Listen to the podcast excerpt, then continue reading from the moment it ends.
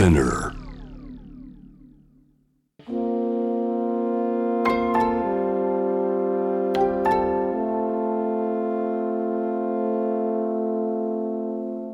これは誰かの本当の物語。あなたの本当の物語。 エーユーエフジー Lifetime Blues。 This program is brought to you by エーユー Financial Group。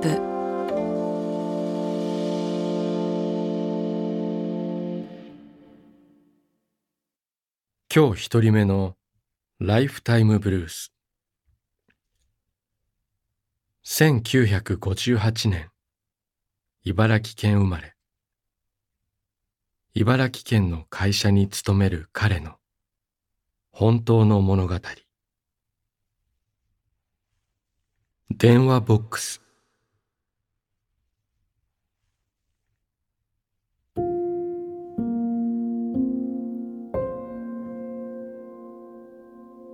東京で一人暮らしをしていた学生時代の話を書く。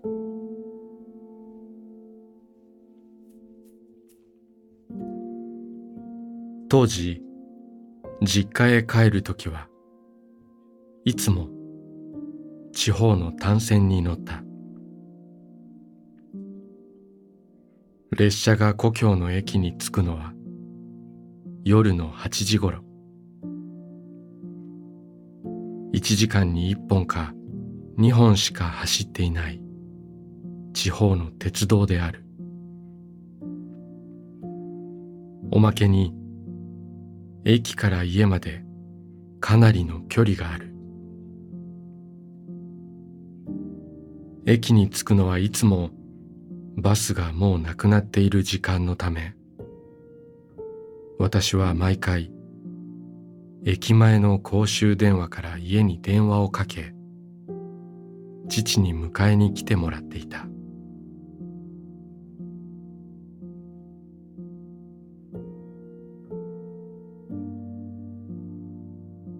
その日も駅舎を出て小銭を数えながら駅前のいつもの電話ボックスへと向かった。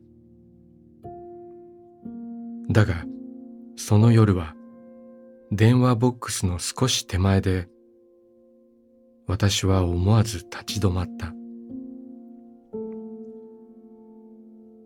電話ボックスの中に受話器を耳に当て涙を流している女性がいたのだ。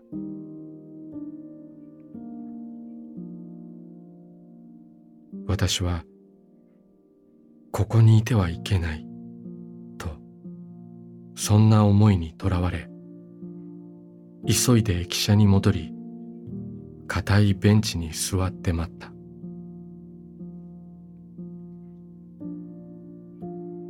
あの女性が電話で話している間、誰も電話ボックスに近づかないことを願いながら。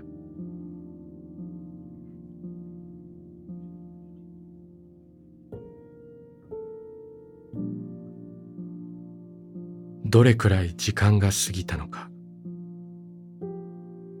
やがて迎えに来てくれた父の車に私は乗っていた。父と一緒に車に乗ってきた母がぽつりと言った。今日は連絡が遅かったね。私は言った。あ、ああ、ちょっと列車が遅れたんだよ。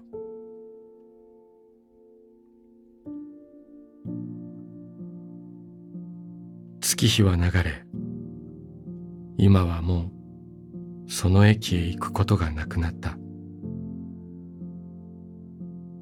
もし行っても、あの電話ボックスはもうそこにはないだろう。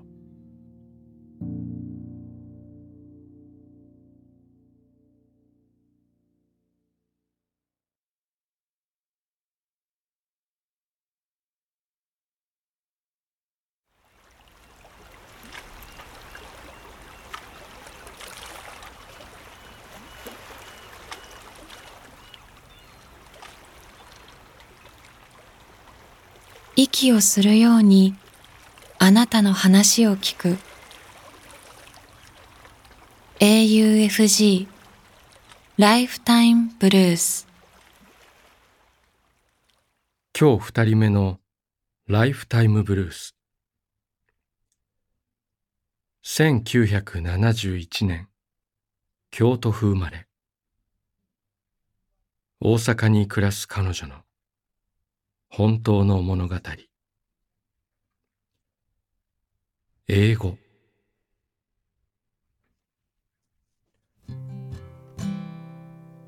京都駅のホームで外国人の旅行者にこう聞かれた。 Excuse me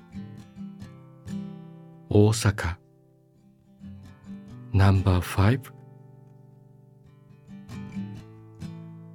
ゆっくりと一期一会をはっきりと言ってくれたので、英語が苦手な私にも理解できた。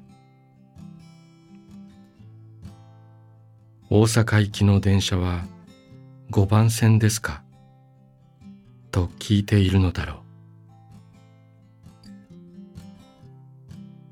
私はシンプルに一言イエスと答えた。その外国人は OK、Thank you と笑顔で言うと、片手を振って小走りにごばん線ホームへと向かっていった。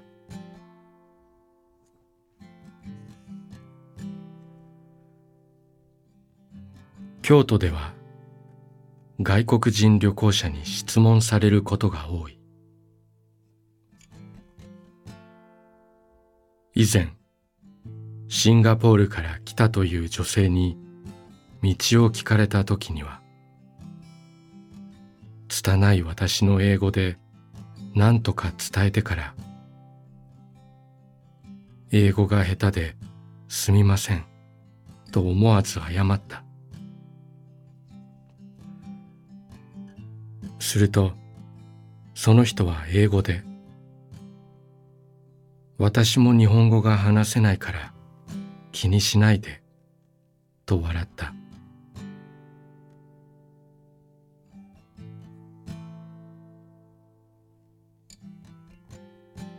あ、そうか、ここは日本、日本語が当たり前。こっちは英語が下手だから悪いと思っているが、向こうだって日本語ができないから申し訳ないと思っているのか。そう考えると、別に上手に話せなくたっていいんだよなと気軽な気持ちになれた。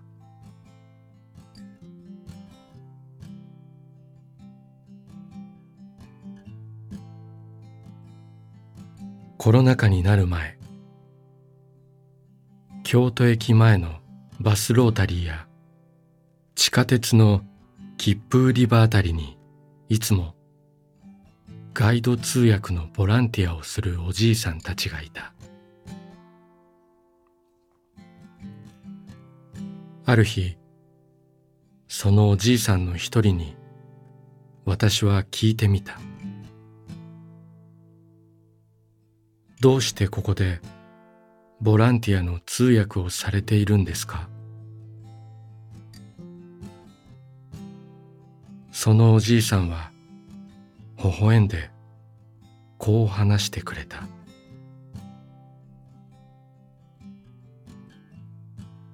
この年なんでボケ防止ですわ。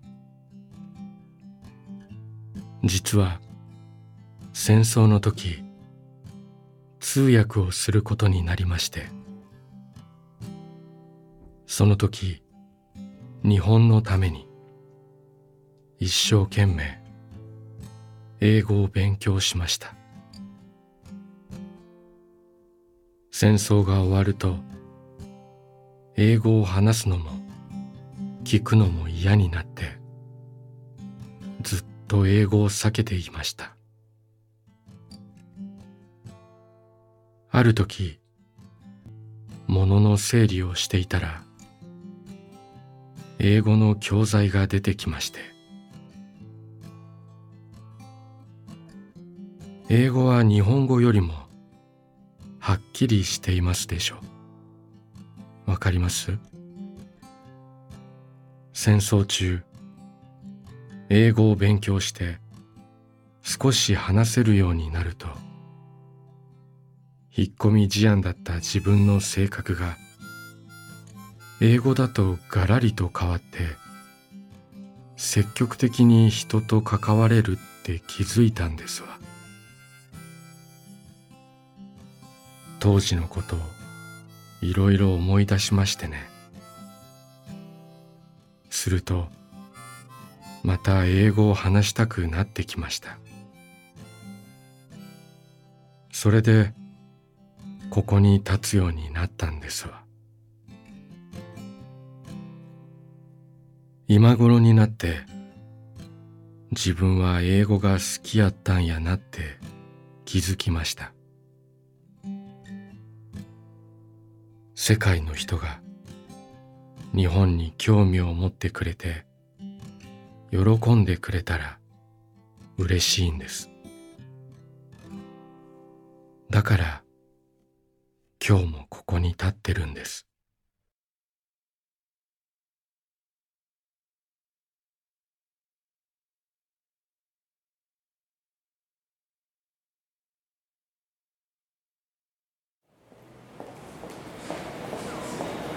あなたの物語に耳を澄ます エーユーエフジー Lifetime Blues。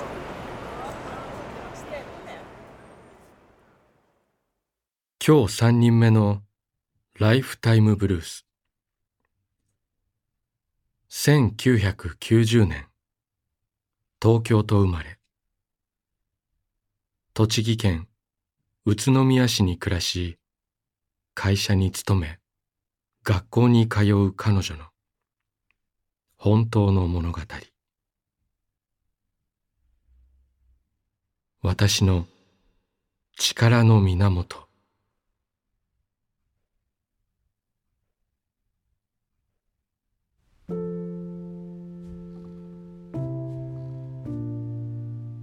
あなたね、あと生きられて一年ないかもね。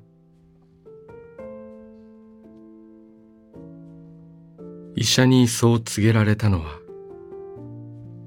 今からにじゅうごねんほど前、小学さんねん生の時だ。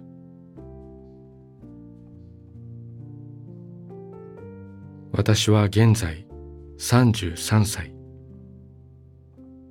私は今日も生きている。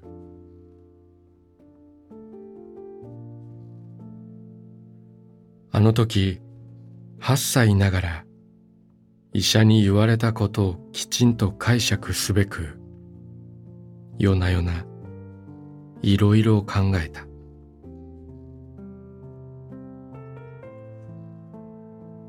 なぜ自分はもう死ななければならないのか。自分にはやりたいことがたくさんあるが、それをしないまま、見ないまま、もう死ぬのか。いや、むしろいろいろ知らない方が幸せなのか。死んだらどうなるのか。生きるとは何か。私の親は私が死んだら悲しむに違いない。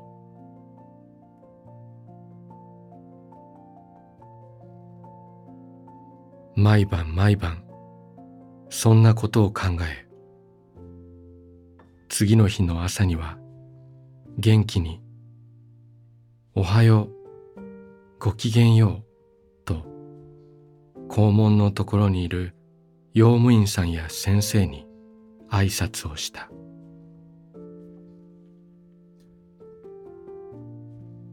思えばこれが私のパワーの源だった。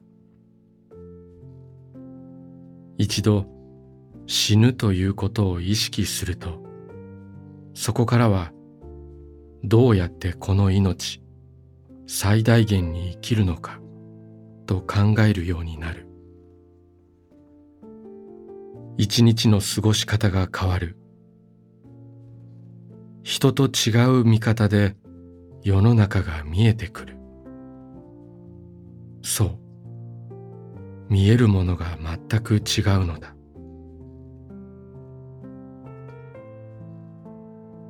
どうにかして生きて、私は一日でも長く生きていたい。生きているという実感を持っていたい。なるべく長く活動し、いろんな経験をしたい。そういう思いが人より数倍、数十倍増すのだろう。だから毎日どんなことがあっても私は動じなかったし、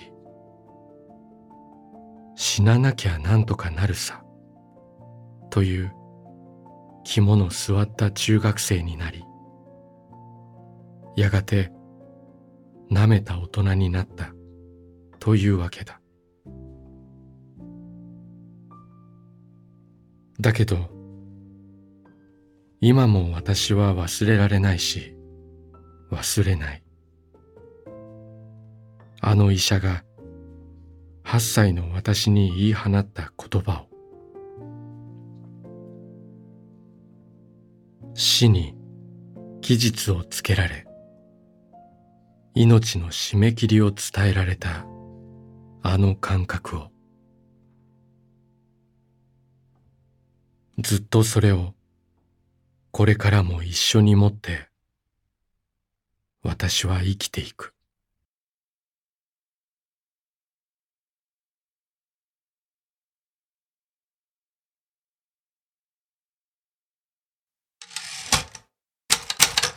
エーユーエフジー Lifetime Blues。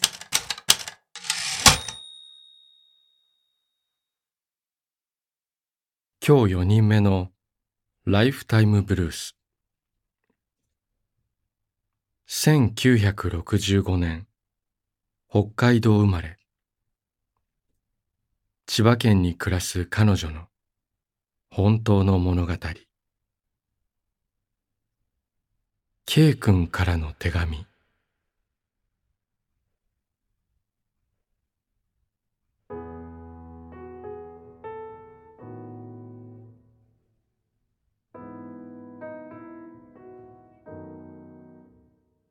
高校を卒業して就職、上京し、職場で知り合った人と私はにじゅういっさいで結婚した。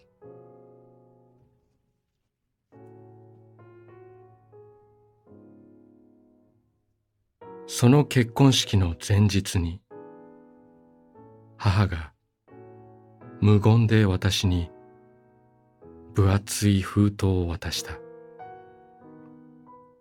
封は開いていた。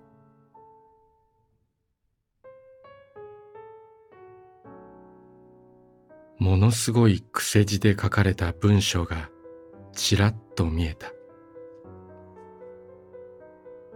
この分厚さだと便箋さんじゅうまいくらいはあるだろう。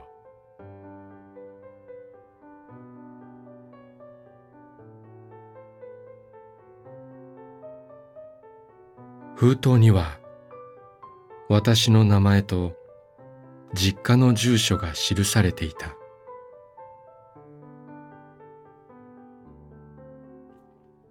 裏返して差出人を見ると、それは中学高校と吹奏楽部で一緒だった K 君だった。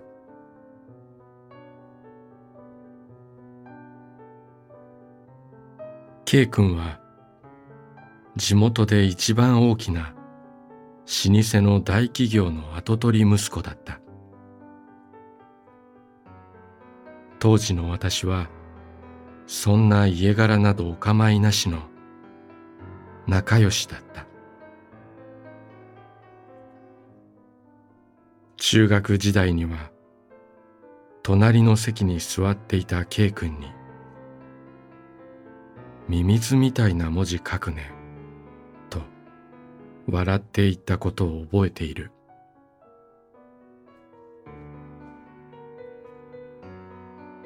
K 君は太っていて性格はとても内気。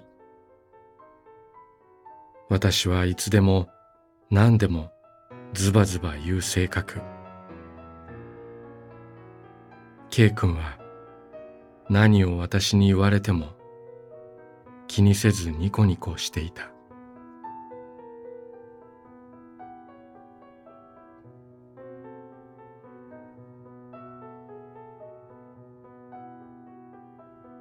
そんな K 君は高校生になると痩せて背も伸びて同じ吹奏楽部の女の子と付き合うようになり、その頃私は K 君のことは何とも思っていなかったけれど、妙に寂しく感じたし、 K 君が別人になってしまったようにも思った。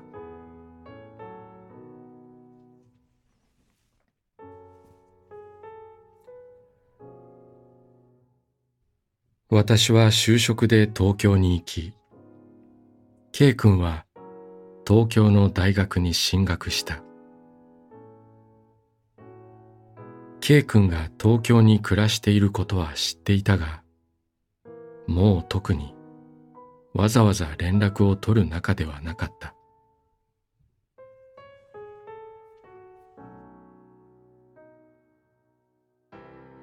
ところがある日、どうやって私の連絡先を知ったのかわからないが、突然私の一人暮らしのアパートに K 君がやってきた。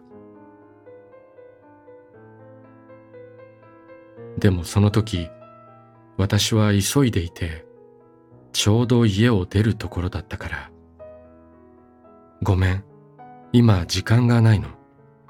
これからすぐ出かけるからまた連絡して」と言って足早に駅へ向かってしまった。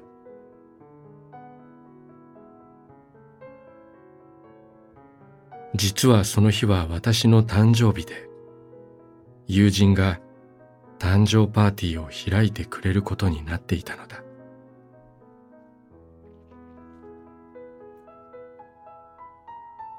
深夜帰宅すると、ドアノブにバラの花束とプレゼントがかけてあった。 K 君からだった。なぜ K 君は私の誕生日を知っていたのか不思議だった。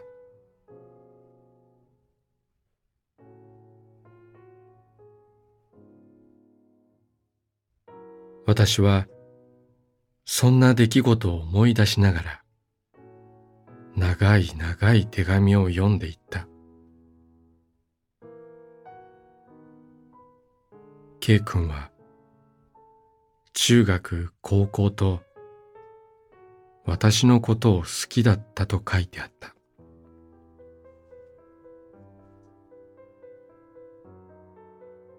私がすっかり忘れてしまっていた小さな出来事もたくさん書いてあった。その頃の K 君の思いが飾り気のない素直な言葉で一生懸命書いてあった。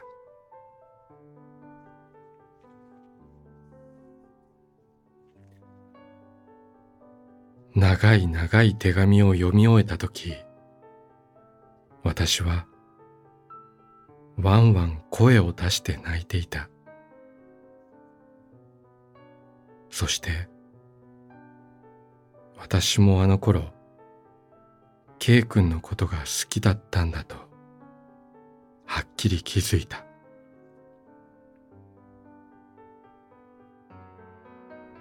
K 君はずっと私のことを好きでいてくれたんだ。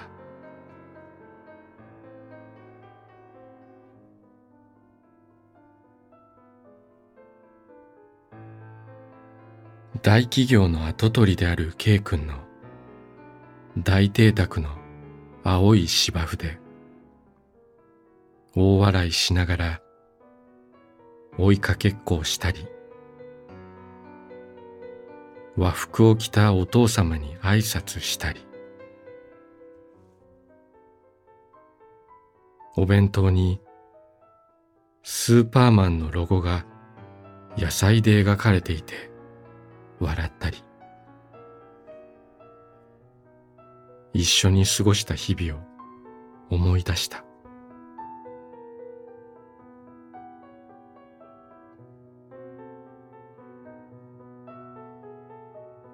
分厚い大きな封筒の消印をふと見ると、突然訪ねてきたあの日の半年も前のものだった。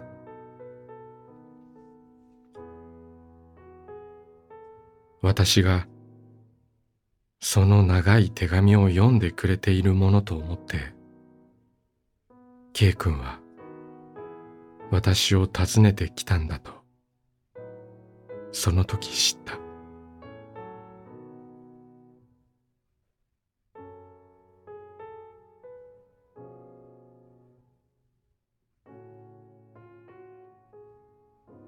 私は明日お嫁に行く。この手紙をその消印の日に読んでいたら、今頃私たちはどうなっていただろう。私はそんなことをぼんやり考えながら、いつの間にか眠ってしまった。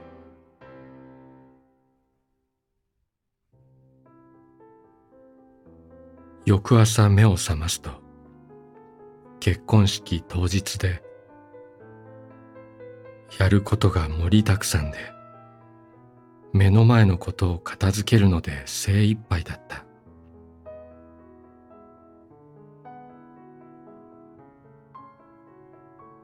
そうして、さんじゅうねん以上の時が経ち、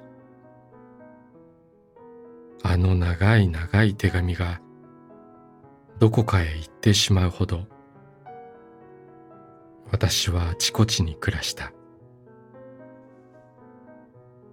K 君はずっと地元の名士として様々な要職についている。一度結婚したが、すぐに離婚して今も独身のままだよと、いつだったか幼なじみが教えてくれた。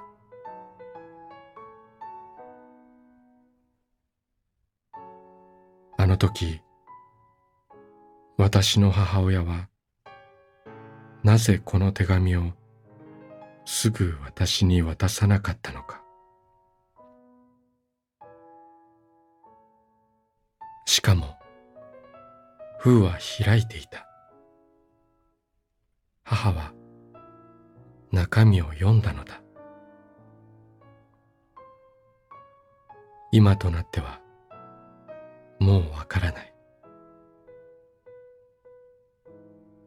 もしかしたら私の人生は全く別のものになっていたかもしれない。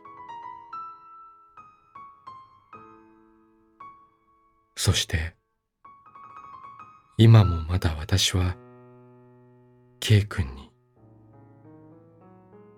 手紙のお礼を言えないままでいる。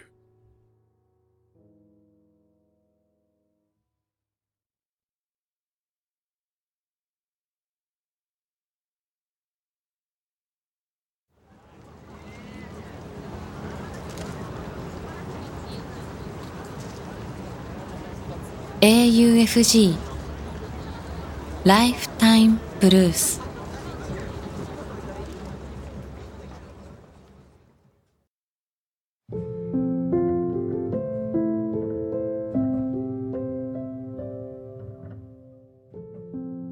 エーユーエフジー Lifetime Blues。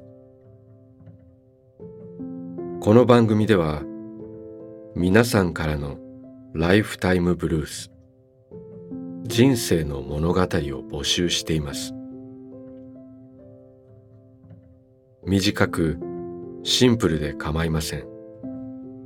あなたがちょっと書いてみようかなと思ったことを番組ホームページの投稿欄に書いて送信してください。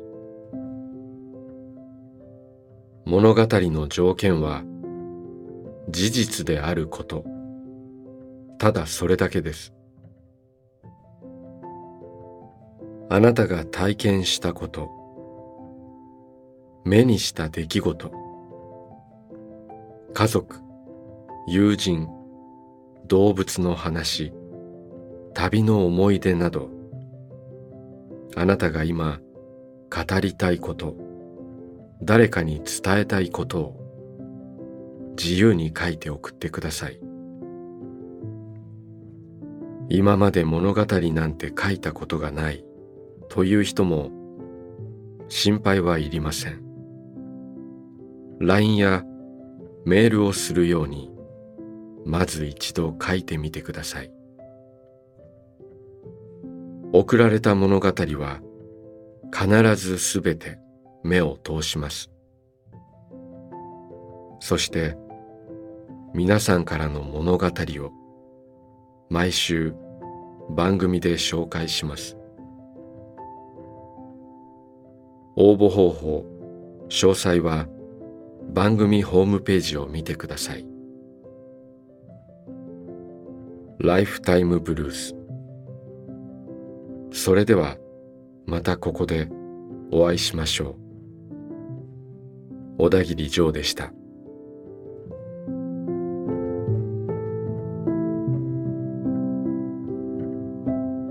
エーユーエフジー ライフタイムブルースからプレゼントのお知らせです。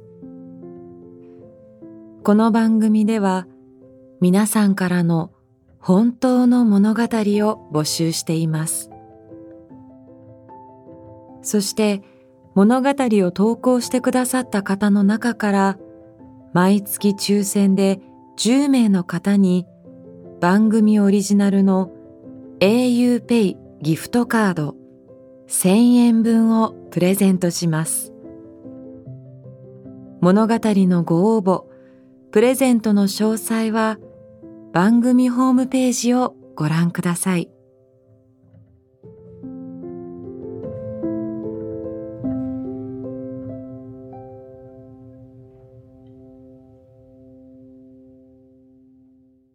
エーユーエフジー Lifetime Blues. This program was brought to you by エーユー Financial Group.